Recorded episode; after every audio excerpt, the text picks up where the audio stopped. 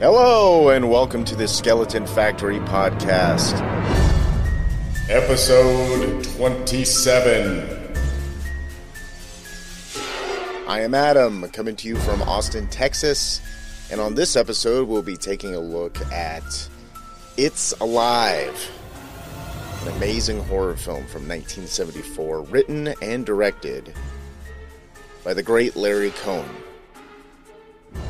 It's Alive is part of a trilogy, but we will be taking a look at the first installment of that trilogy.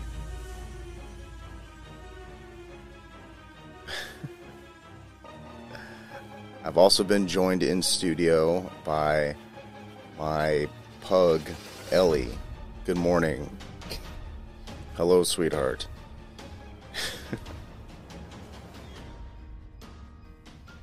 Larry Cohen wrote and directed the It's Alive trilogy, consisting of It's Alive from 1974, It Lives Again from 1978, and It's Alive 3, Island of the Alive from 1987. He is also the creator of the television show Branded, as referenced in The Big Lebowski. And Branded is created by fictitious writer Arthur Digby Sellers, who is essentially Larry Cohen, who wrote the quote bulk of the series. 156 episodes to be exact, though in reality there are only 48 episodes of the show Branded. And no, the Coen brothers and Larry Cohen are not related. There's a, spelling difference. Larry Cohen, known for directing such films as 1985's The Stuff, big fan of The Stuff, 1990's Ambulance, starring Eric Roberts and James Earl Jones, teaming back up again from, if you've seen the film Best of the Best, they were both in that. Um, James Earl Jones plays Eric Roberts' Taekwondo coach. oh, that's great. Also, 1982's Q the Winged Serpent. 1982, very good year for films. 1987's Return to Salem's Lot as well as 1973's Black Caesar, starring Fred Williamson, who was featured in the episode where I talk about the film VFW. Larry Cohen, as well, he wrote the Maniac Cop series, which I highly recommend if you're into 80s horror films. Maniac Cop is a lovely series. Um, directed by William Lustig, who is a legend in his own right. So the two of them teaming up for the Maniac Cop series is quite a joy. Yes, Larry Cohen, legend, great man. So, the year is 1974, the year that brought us the Texas Chainsaw Massacre. You know, the good one? Death Wish, starring Charles Bronson. You know, the, the good Death Wish. And The Conversation, which I'm a big fan of, starring Gene Hackman. Very big fan of The Conversation. So it's. Um, 1974. That's also the year of Godzilla versus Mechagodzilla, if you're a Godzilla fan. Phantom of the Paradise, Brian De Palma's Phantom of the Paradise, was also 1974, and so was John Waters' Female Trouble, and The Godfather 2, Francis Ford Coppola, and also Black Christmas. You know, the good one?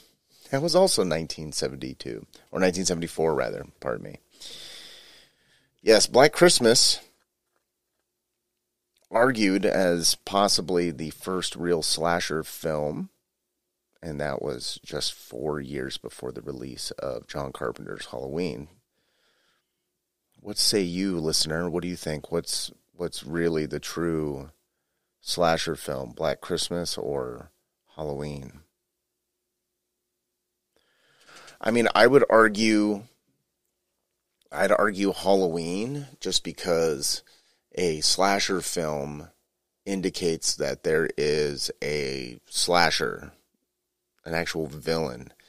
And Black Christmas has a villain, but you only see them briefly, very, very briefly. And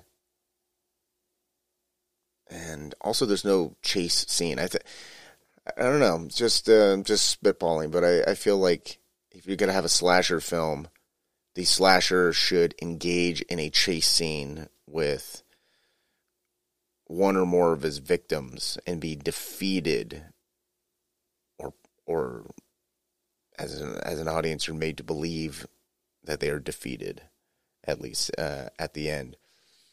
So i don't know. I don't know if i would consider black christmas a true slasher film but halloween checks all those boxes friday 13th checks all those boxes the prowler nightmare on elm street all those all those check the boxes anyways enough about black christmas All right, so It's Alive from 1974, starring John P. Ryan. He's also in the it's um, the sequel. It's Alive. I'm sorry, It Lives Again. Very awkwardly titled films in this trilogy because It's Alive. Okay, that's easy to remember. It Lives Again. I don't know. It's it's like just say It's Alive too um, John P. Ryan is also um, he was also in uh, Best of the Best. He had a small role in Best of the Best that was, um, of course, starring Eric Roberts and James Earl Jones. Circled it right back around for you. John P. Ryan is also in possibly my favorite. Let me see. Is that actually true?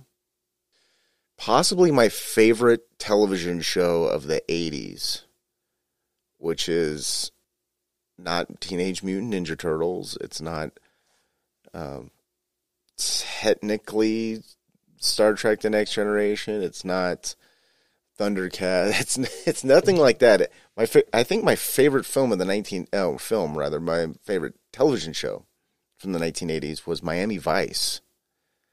So, I mean, I watched Miami Vice as a child. So I would watch Miami Vice and then I would also watch like cartoons and kid shit.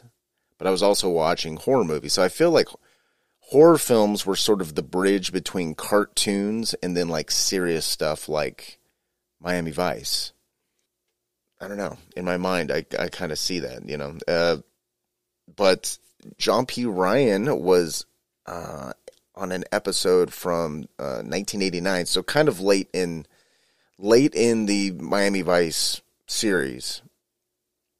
Uh, he's in an episode called "The Cell Within," and, and he's the character of Jake Manning. of course, you remember that. Of course, you remember John P. Ryan in Miami Vice some random episode from 1989, of course.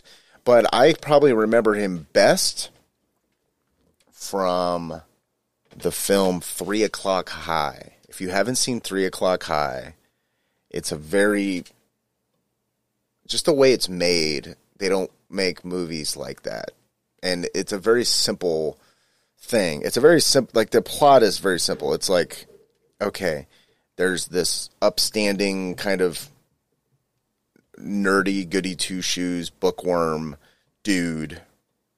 Not over the top, you know, bookworm like 80s like like Revenge of the Nerds looking like glasses with the the middle taped and like a pocket protector. Not like not that level, but a dude who's uh, you know, he's a schoolboy, you know what I mean? He's not exactly a, a, a nerd or anything, but he's kind of an awkward schoolboy. He is tasked by uh, he is tasked to welcome a new student to campus, and the new student has been basically kicked out of every school district in the area. And, and instead of just like completely expelling him from from school in general or putting him in fucking jail, they just keep transferring him like a Catholic priest. They he they just he, he keeps breaking the rules and then they just have to keep transferring him. So anyways, the guy who they transfer is like this gnarly fucking psycho named uh, Buddy Revell and uh, he's the Buddy Revell's he's the bad guy from Kindergarten Cop. It's that guy,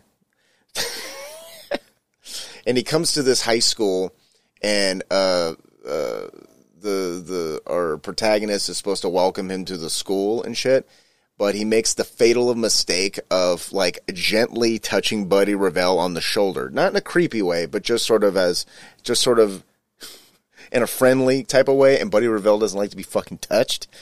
So he picks up our uh, main character. Uh, his name's Jerry. He picks up Jerry and he just slams him into a fucking bathroom mirror really hard, and then tells him, uh, "You fucked up. You fucking touched me. I don't like being touched. Now you and I are gonna have a fight after school."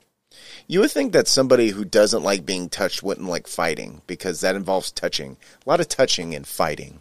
I've noticed. I mean, I'm not a, I am not a uh, a black belt or a uh, professional MMA fighter, but I do watch uh, those sports, and there's a lot of touching involved. So, but anyways, um, the whole thing is the whole movie. Our character Jerry is shitting his pants because he's got to fight this guy after school, and he can't get out of it. There's no way to escape it. Uh, his friends are like taking bets on it. It's fucked up. And then after school, he's got to confront the bully and fight him sounds silly. It sounds like something from like Pete and Pete or like some teen drama or some shit. But it's actually a fucking awesome movie, and I definitely recommend it. Watch Three O'clock High. Uh, uh, John P. Ryan actually gets uh, he actually ends up getting knocked out in the movie because he tries to break up the fight. Anyways, that's not important. anyway, let's move past three o'clock high. We're, um, so John P. Ryan uh,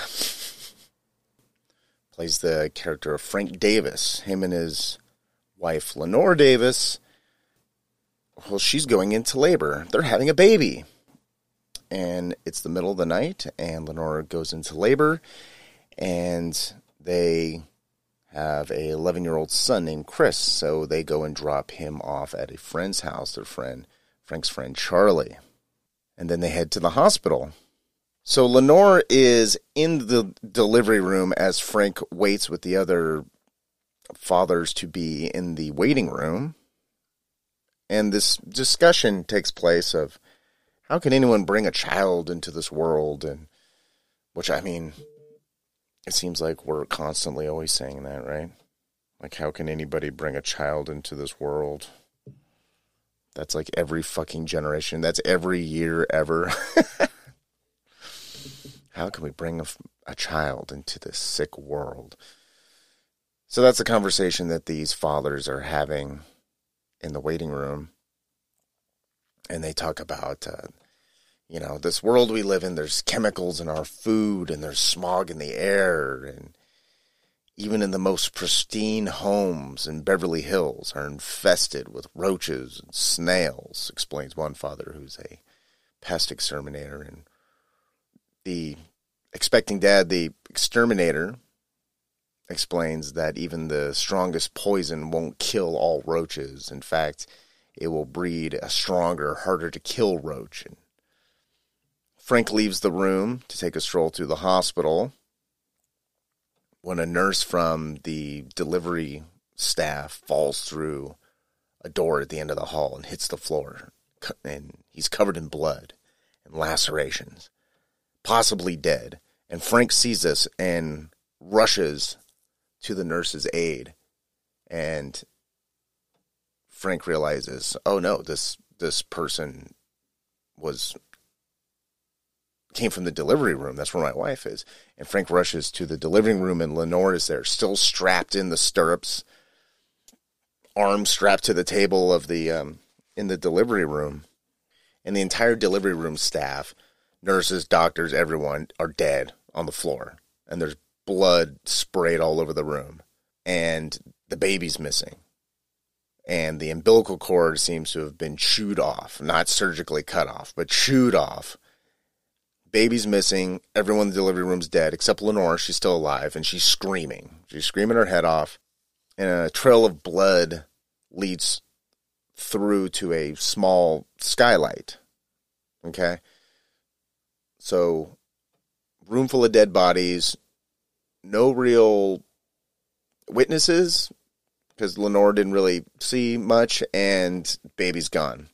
So police arrive, and then we're introduced to um, Lieutenant Perkins, who's the main investigator on this case, and I'm just going to call him uh, Lieutenant Donald Trump because he looks like 1970s Donald Trump. If you ever seen like old pictures of of uh, the former uh, president of the United States, the 45th president. Yeah, so I'm just going to call Lieutenant Perkins Donald Trump from now on. Okay, and and the uh, head doctor man who looks like uh, Bill Engvall from the uh, Blue Collar Comedy Tour. He looks like a I don't know what Bill Engvall looks like now. I assume he's still alive, but I would imagine he looks bloated so this that's what the head doctor of this hospital looks like. So I'm just gonna and the two of them are gonna pop up in a whole bunch of scenes later. So anytime you hear me say Donald Trump, I'm talking about Lieutenant Perkins, the the main uh, the head of this investigation of this uh, missing baby. And uh, if I ever talk about the doctor man guy, um, I'm talking. I'll, I'll, just say Bill Engvall. So.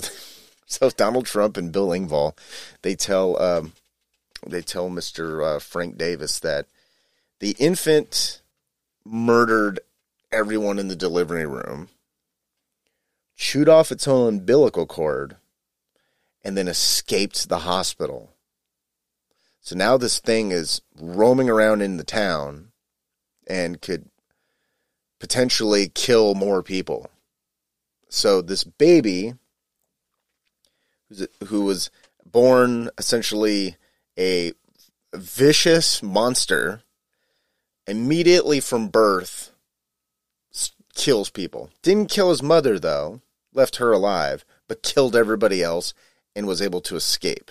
So, um, so Donald Trump and Bill Engvall explained this to him, and they explained that, look, your this baby needs to be destroyed like an animal needs to get put down. So we're going to go after this thing, and we have no intention on taking it alive. And Frank is uh, he's fine with this. He's already he stays remarkably calm and reserved and strong throughout the movie, which helps um, immensely. So when some actual really heavy emotional things take place, he could could uh he can emote then. So he's he's not hysterical. All the hysterics are left to Lenore.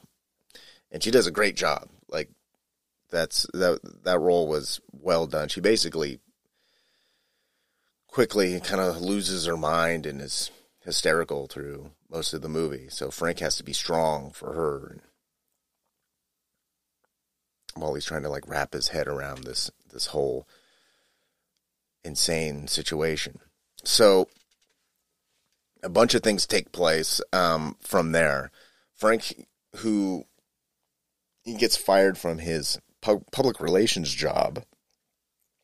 There's a whole scene where he's, he's brought into his uh, boss's office and he's it's like he's fired but not in like a hey you're fucking fired it's more of like Hey Frank, why don't you know you have some uh, accumulated vacation time? Why don't you go take that now?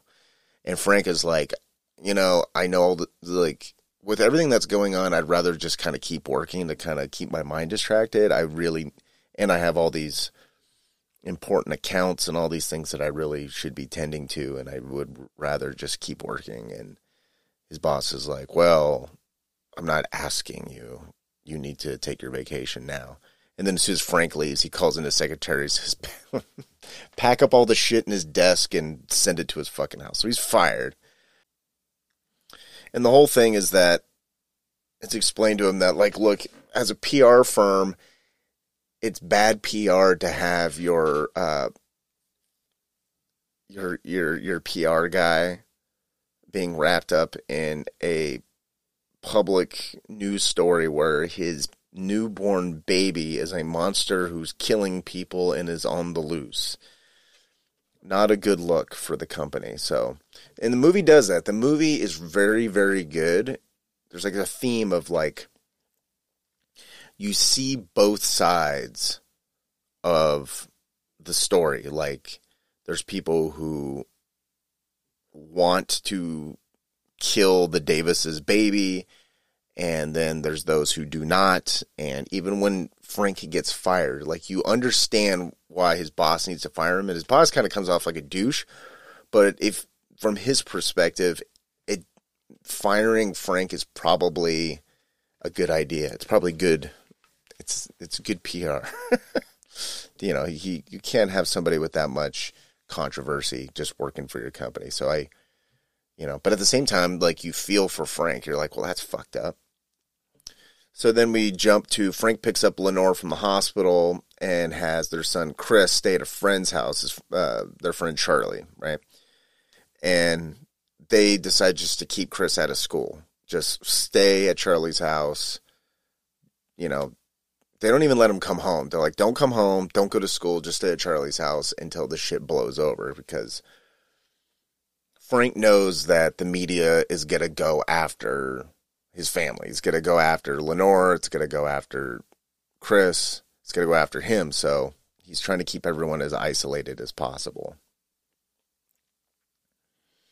Also, you know, in terms of story, it wouldn't make sense to have Chris just walking around the house anyways, um, until he needs to be there, basically. So they send their son away.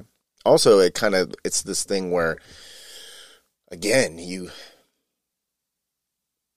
you you see like Frank has a a, a a hysterical wife who just went through a really traumatic experience and he's trying to shelter his wife he's trying to shelter Chris from seeing his mother in such a state and he's trying to shelter Chris from knowing what's going on. So he basically doesn't tell Chris anything. Chris knows that he has like, you know, a sibling on the way, but he doesn't know when you know, he doesn't know what the if it's a boy or a girl or it was if it was born at all. Like he doesn't know. He's like he's he's kept in the dark, which is fucked up.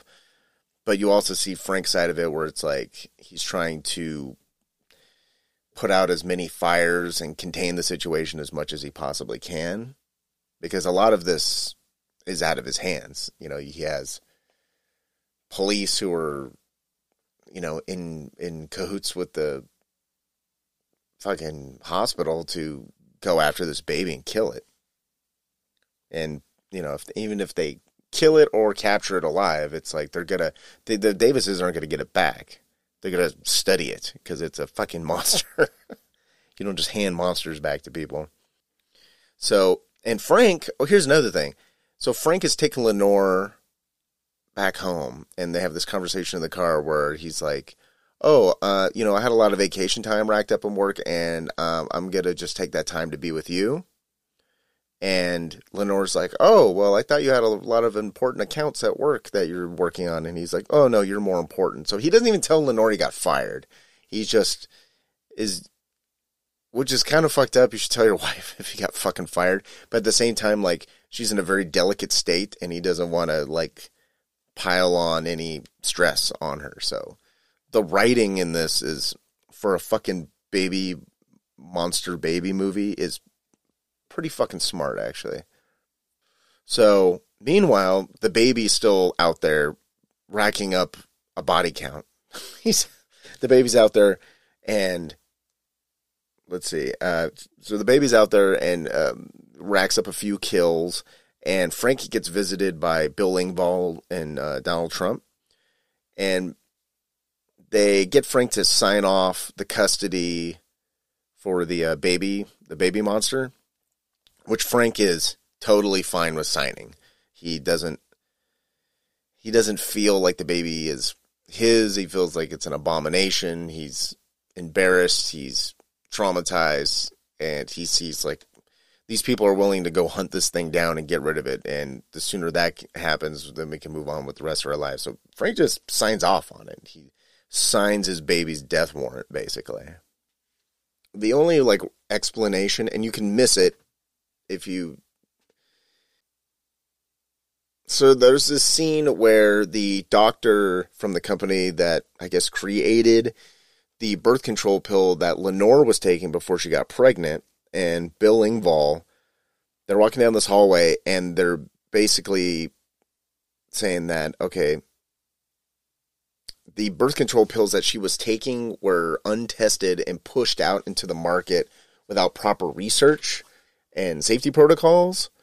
So, and she's been taking these pills for a while.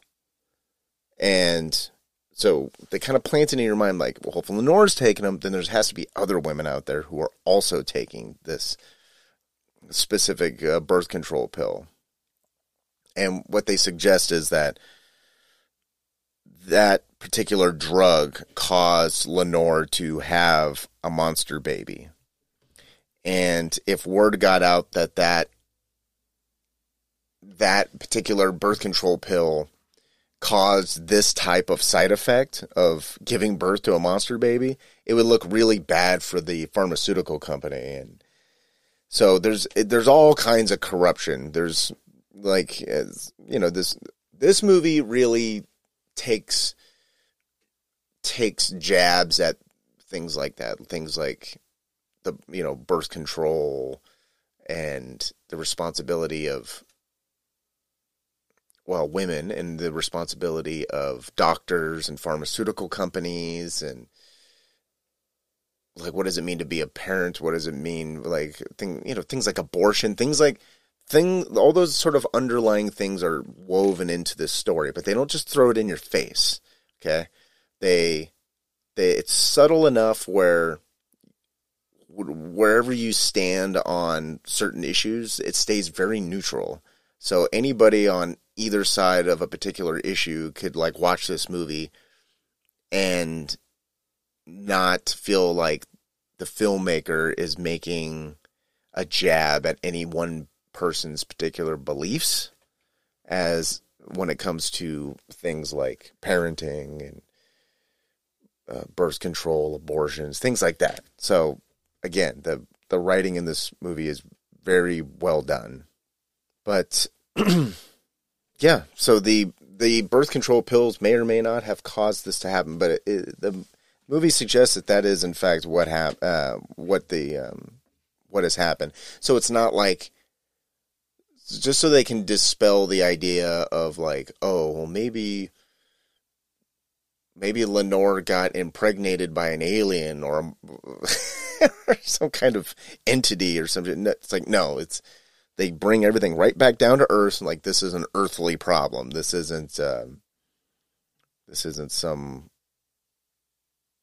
uh, straight up sci-fi idea, even though it is technically a sci-fi thing. But you know, it's but but they they for a rubber monster baby movie, everyone in this movie plays everything very very straight.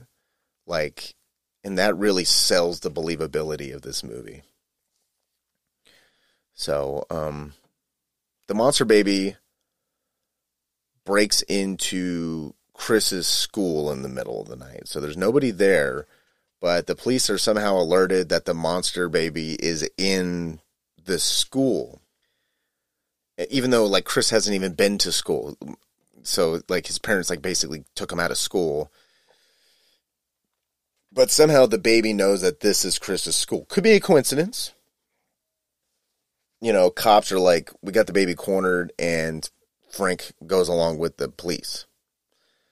And when they get there, Frank is like, yeah, this is like, like my, my son goes to school at this school. And, you know, and so they set that up. It's not like they,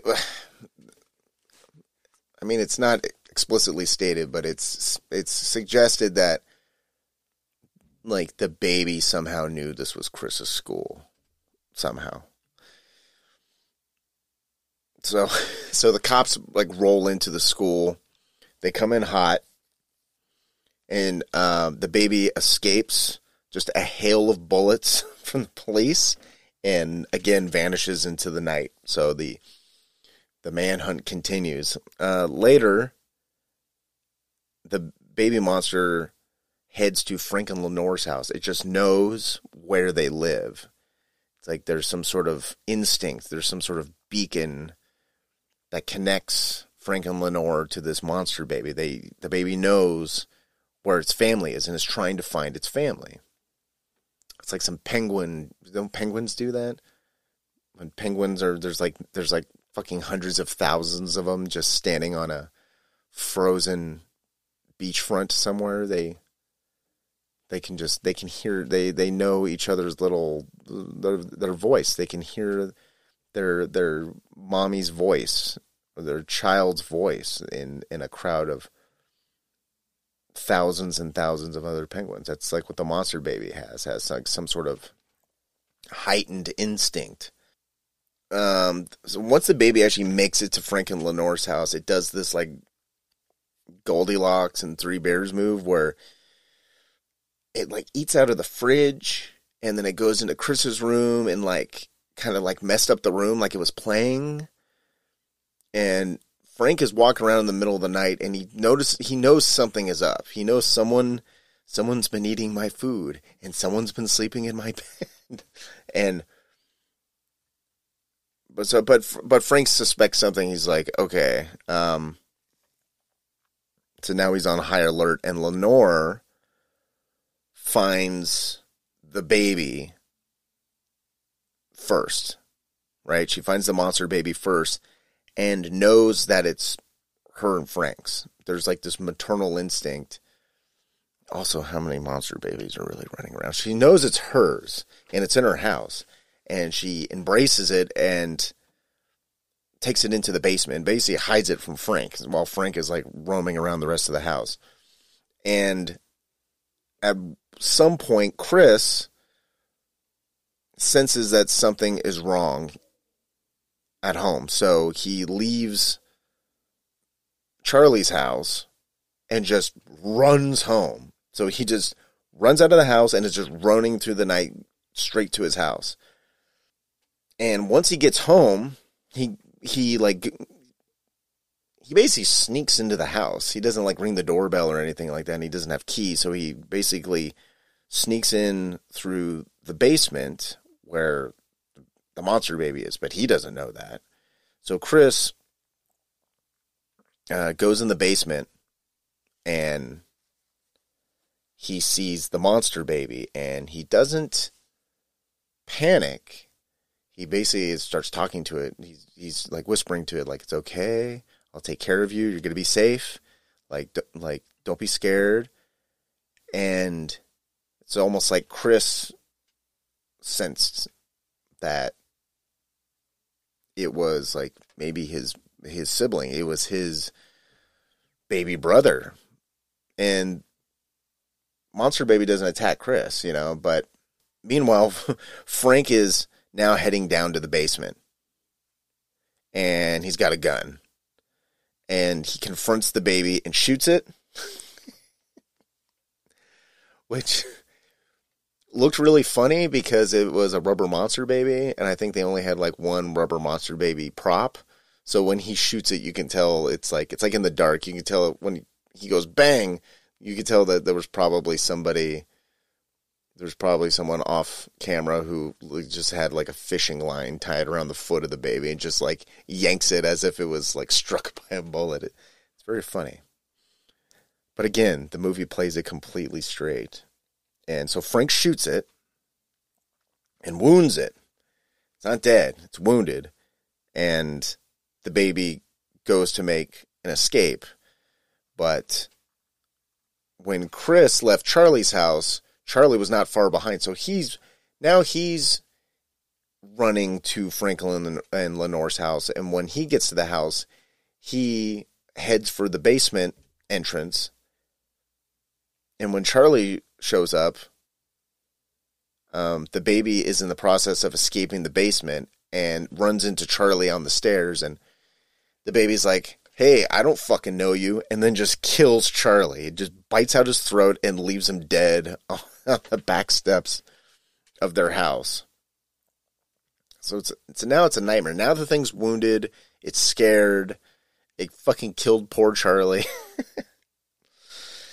um, so then after that, uh, Bill Engvall and Donald Trump show up with uh, an army of fucking cops, and the manhunt is underway now. Like they're fucking hot on the monster baby's fucking heels, and they're chasing this fucking thing down. And so then the cops corner the baby in like a tunnel in the LA River, and everybody knows the LA River. So when I actually, you know, when I saw the LA River, I was like, oh hey, it's that one place that's in every movie.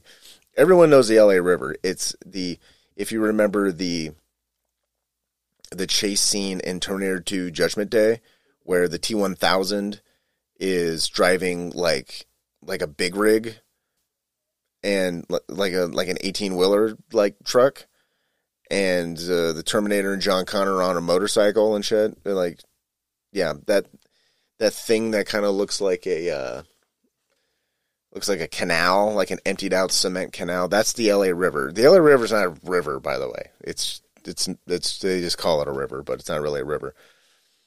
Uh, what else? Uh, to live and die in L.A. Another cool as fuck movie. That's uh, there's a scene shot there.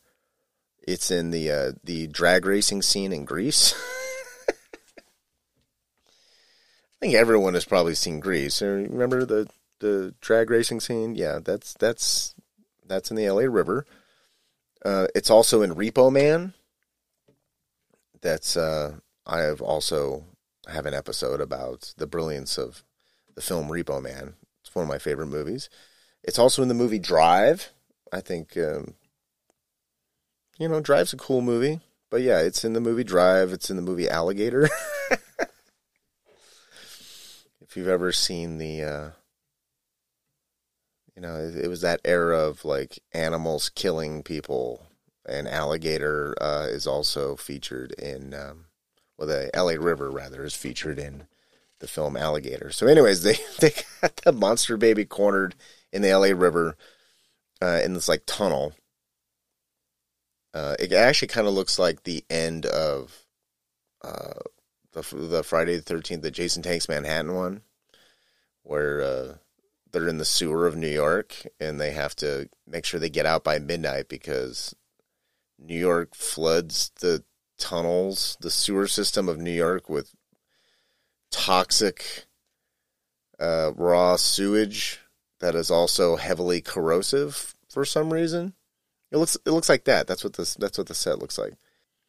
Uh, what was it? Bill Engvall and Donald Trump. They were like like he was basically like, look, I want to come with you on this manhunt. Okay, like I feel responsible. I feel like I should be the one to kill this fucking thing. And Bill Engvall and Donald Trump are like, okay, well, if you're coming with us, then we're going to issue you a rifle so that you have something to defend yourself with, which is isn't that weird? the police are like, yeah, come with us. Come do a ride along with us. We're going to give you a gun. You're like, but, uh, you know, desperate times call for desperate measures. Uh, Frank, of course, uh, once they get to the LA River and he's going through these tunnels, he kind of breaks away from the rest of the police and he's going through these tunnels and he finds the baby first. Like he hears the baby crying and he finds it first and he realizes there's a scene where he's actually this is actually really the first time he's seen the baby like got a good look at it and he sees the baby and he begins to realize the baby's humanity and realizes that yes it's a monster but it's also a baby. And it's genetically connected to him. So this sort of like paternal instinct takes over him, and he realizes that he can't kill it. He can't do it. So he ends up taking the the uh, monster baby in his arms and comforting it because the baby's kind of like crying and freaking out, and he's telling, he's like calming it down, and he like wraps it in a wraps it in a blanket, and he has a change of heart basically, and he brings the child out of the tunnel, and the cops want it dead. He's basically like, look, it's not going to hurt anybody. It's wounded. I got, I, I got the thing. You can take it, but don't kill it. Like, do whatever you need to do to study it or whatever, which is kind of fucked up. it's like, who knows what these fucking people are going to do to these things? What kind of men behind the sun level fucking experiments are going to do on this fucking monster baby? But he's basically like, just don't kill it. You know, you can take it and study it or whatever, but like, don't, please don't kill it. But the cops ain't hearing that shit. They're basically like, if you don't put the baby down, we'll shoot you and the baby. So it's like, give us the fucking baby so we can kill it, or we're gonna fucking shoot you both down right now. Fucking Bill Engvall comes up and is like, Frank, give us the baby.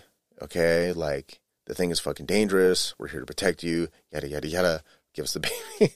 and with no other choice, Frank throws the monster baby at Bill Engvall's face, and the baby latches onto his head and just kills Bill Engvall. and then the police open fire. Bill Engvall, I mean, presumably the baby killed Bill Engvall. Um, I'm sure the hail of bullets probably assisted with that as well. But baby is killed. Bill Engvall is also killed. Baby dies. And it's very traumatic. At this point, Lenore is also brought to the scene for some reason, and uh, and Frank's there. So they had to watch. They had to watch this. Um, their child end up succumbing to being hunted down and killed like an animal. So, so after this, uh, Donald Trump is like, "Yo, um, I'll take you guys home." He, so he goes to take Frank and Lenore uh, home, and he gets a call, which is pretty. That's pretty cool um, because you know there wasn't really like there wasn't smartphones. Car phones were rare, and um, so he gets a phone call in his cop car, and he gets a call, and it's like, "Hello." Yes. Mm-hmm. Yes, I understand. And when he hangs up, he just leans over to Frank and Lenore and is like, Another one has been born in Seattle.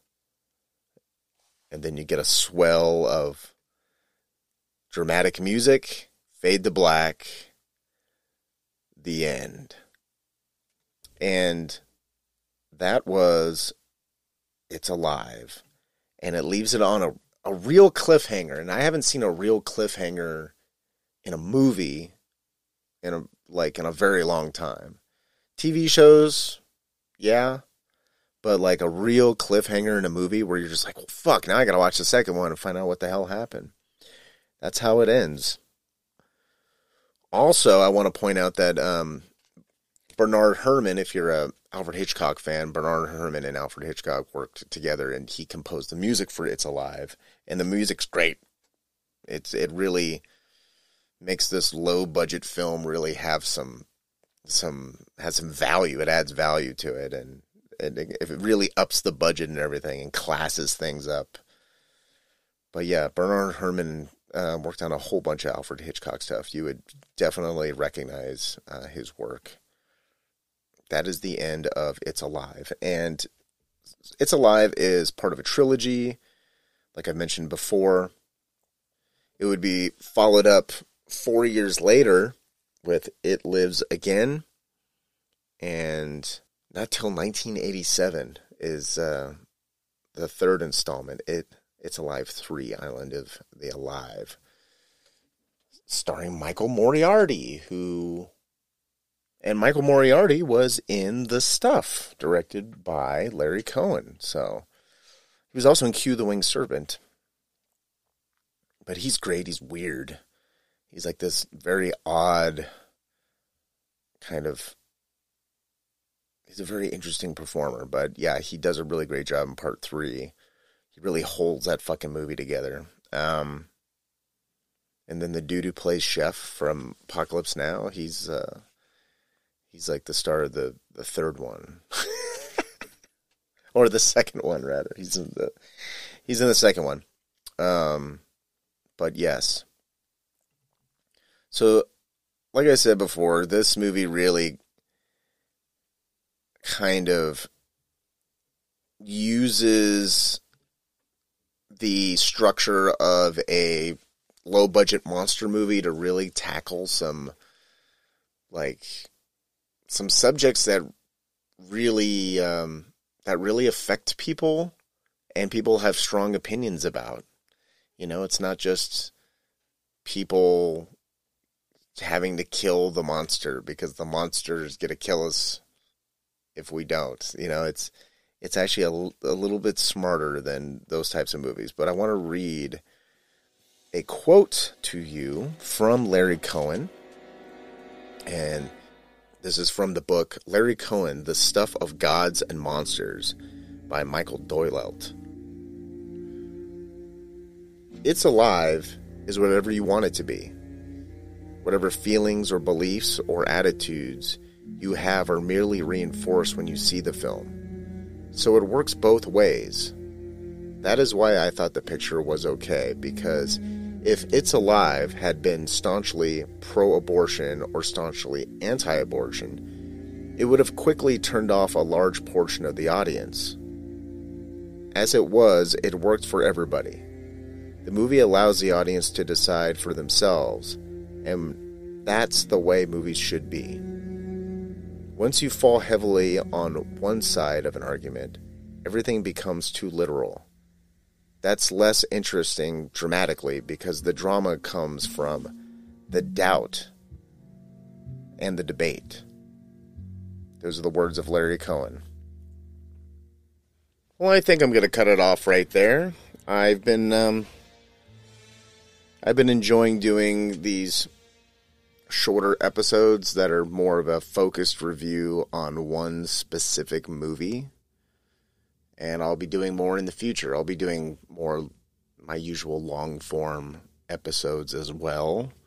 And those episodes are more geared towards um, kind of an overall topic or topics and um, how that particular episode's uh, selected films fit into that topic. But I really enjoy doing these shorter reviews as well. So uh, stay tuned for more of these. I hope you like them. Well, uh, that's going to be it for me. If you need to get a hold of me, if you have any questions, if you have any movie suggestions, any kind of uh, films or film series, TV shows, even that I should take a look at, um, feel free to get a hold of me on on Instagram at skeleton underscore factory. And this is Adam rescuing your movie night one movie at a time. I will catch you all on the next one. Bye bye.